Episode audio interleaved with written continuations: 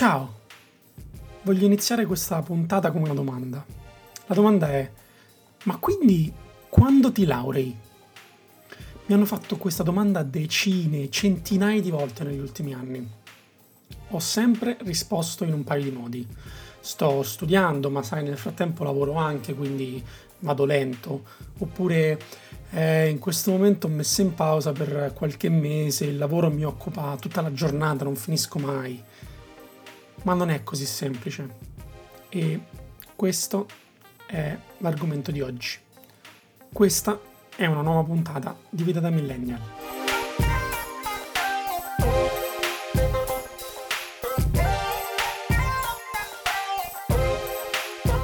Mi sono iscritto alla facoltà di ingegneria informatica nell'ottobre del 2013 e posso dire di aver vissuto la vita universitaria davvero solo 5 mesi.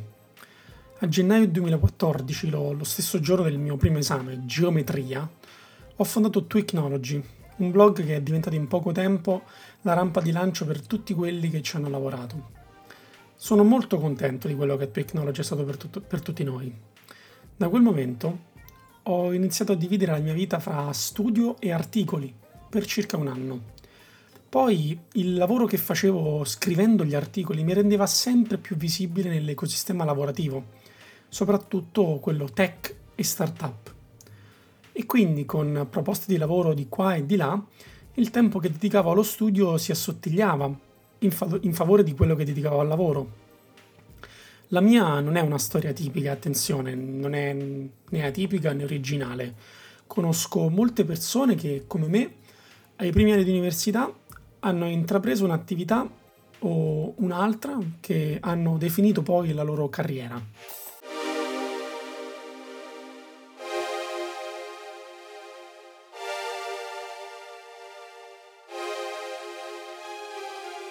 Io ho fatto tante cose diverse negli anni che sono intercorsi tra il 2014, tra quell'esame di geometria, e oggi, nel 2020.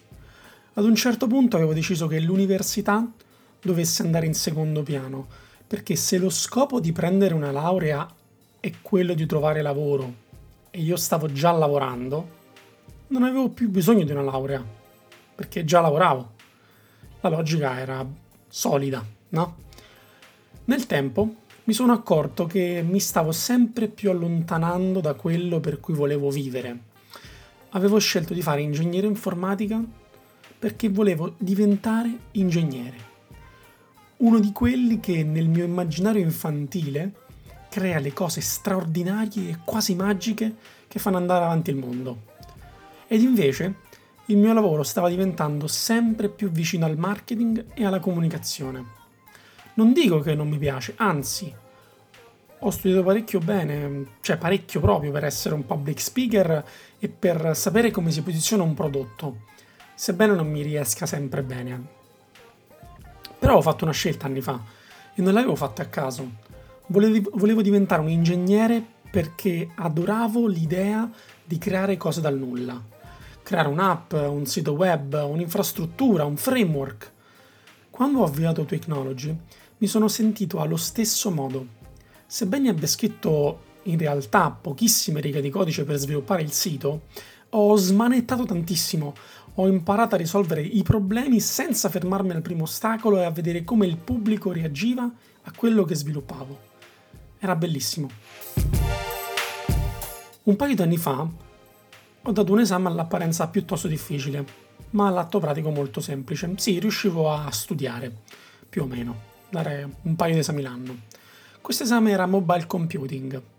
Lo scopo era quello di creare un'applicazione mobile da zero usando Xamarin, un ambiente di sviluppo per scrivere il codice una volta e tradurlo istantaneamente su tutte le piattaforme. Abbiamo fatto un'app utilizzabile in un paio di mesi, lavorandoci anche non troppo spesso e non troppo, diciamo. Eravamo in 4. Abbiamo sperimentato lo sviluppo collaborativo e l'integrazione fra design e sviluppo software. E abbiamo creato qualcosa. L'app non è mai uscita su App Store, era solo un progetto universitario. Tra l'altro avevamo sviluppato alcune funzionalità, come la segnalazione e l'affollamento di bus e tram, che oggi sono su Google Maps, quindi proprio non è che non ci avevamo visto giusto. ma io avevo provato di nuovo quell'ebbrezza di creare. Certo, avrei potuto creare qualcosa anche senza una laurea, ma sarebbe stato davvero un fallimento non portare a termine gli studi. Potevo tranquillamente laurearmi perché sapevo che ero in grado di comprendere tutti gli aspetti dell'ingegneria informatica, quindi perché non farlo? E poi alcune materie studiate bene mi avrebbero fatto comprendere aspetti che forse, se avessi studiato da solo, non avrei compreso appieno. E così, nei mesi successivi, mi sono messo a studiare. Ho passato altri 2 esami, base di dati e algoritmi e strutture dati. Sono 2 esami molto specifici, si definiscono caratterizzanti, no? Perché sono del 3° anno e molto specifici, direttamente inerenti allo sviluppo software. In quel momento mi sono reso conto che effettivamente avevo passato quasi tutti gli esami caratterizzanti del 3° anno, me ne mancava solo uno, e poi mi sarebbero mancati altri 2 o 3 esami del 2° anno e un altro esame del 1°. Quindi mi sono detto, porca miseria, sì, ce la puoi fare davvero.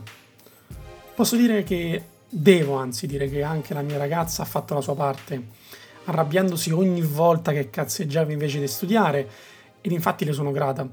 Senza il suo costante supporto non avrei continuato in maniera così coerente.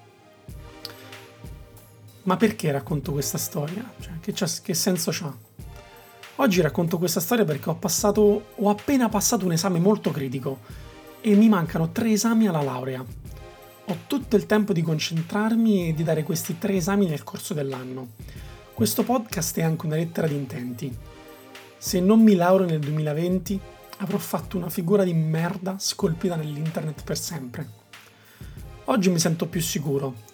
Fino allo scorso anno mi sentivo incastrato tra la promessa di laurearmi, quella di mandare avanti una startup, di lavorare a un progetto importante, di accantonare sufficiente tempo per stare con la mia famiglia e la mia ragazza.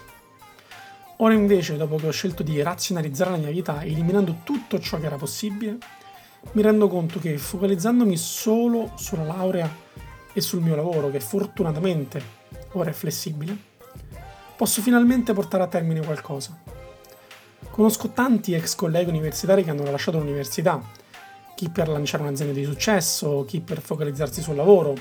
Conosco addirittura ex colleghi che ho letto ieri sono finiti su Forbes, no? Sulla lista dei 100 under 30 di Forbes, come le persone più influenti nella tecnologia in Italia. Li capisco, nel senso, anch'io sono passato in quella fase, quella in cui l'università è in secondo piano. Non ho avuto la possibilità di avere qualcosa di grandissimo successo, forse perché magari non mi ci sono impegnato abbastanza. Probabilmente se avessi saputo che avrei potuto creare un'attività senza dovermi laureare, non avrei nemmeno iniziato l'università. Però con i sé non si risolve niente, quindi non ha senso fare questo ragionamento. Anche perché credo che forse anche grazie all'università ho avuto modo di capire come fare un'attività, perché l'università mi ha fatto conoscere persone come me e con i miei stessi interessi, e mi ha fatto capire che potevo farcela ad avviare una mia attività. Paradossalmente l'università, che ti dovrebbe insegnare a studiare per prendere un lavoro, mi aveva invece insegnato a creare qualcosa di mio.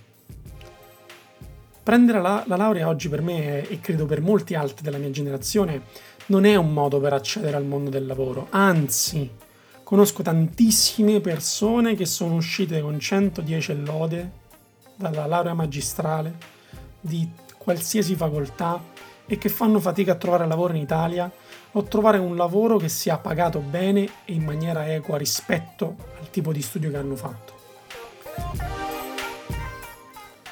Prendere la laurea è un modo per dire che sì, il pezzo di carta ce l'abbiamo, che sappiamo cosa vuole la generazione di professori che ci insegnano tecnologie e metodologie nate anche prima di noi, ma che se mentre prendiamo la laurea stiamo anche lavorando, vuol dire che quando non avremo più il pensiero di doverci laureare, saremo liberi di pensare a creare le tecnologie e le metodologie del futuro e che le trasmetteremo agli altri usando metodi innovativi, non convenzionali, che inventeremo in base all'esigenza, al bisogno, e quella sarà la nostra rivincita.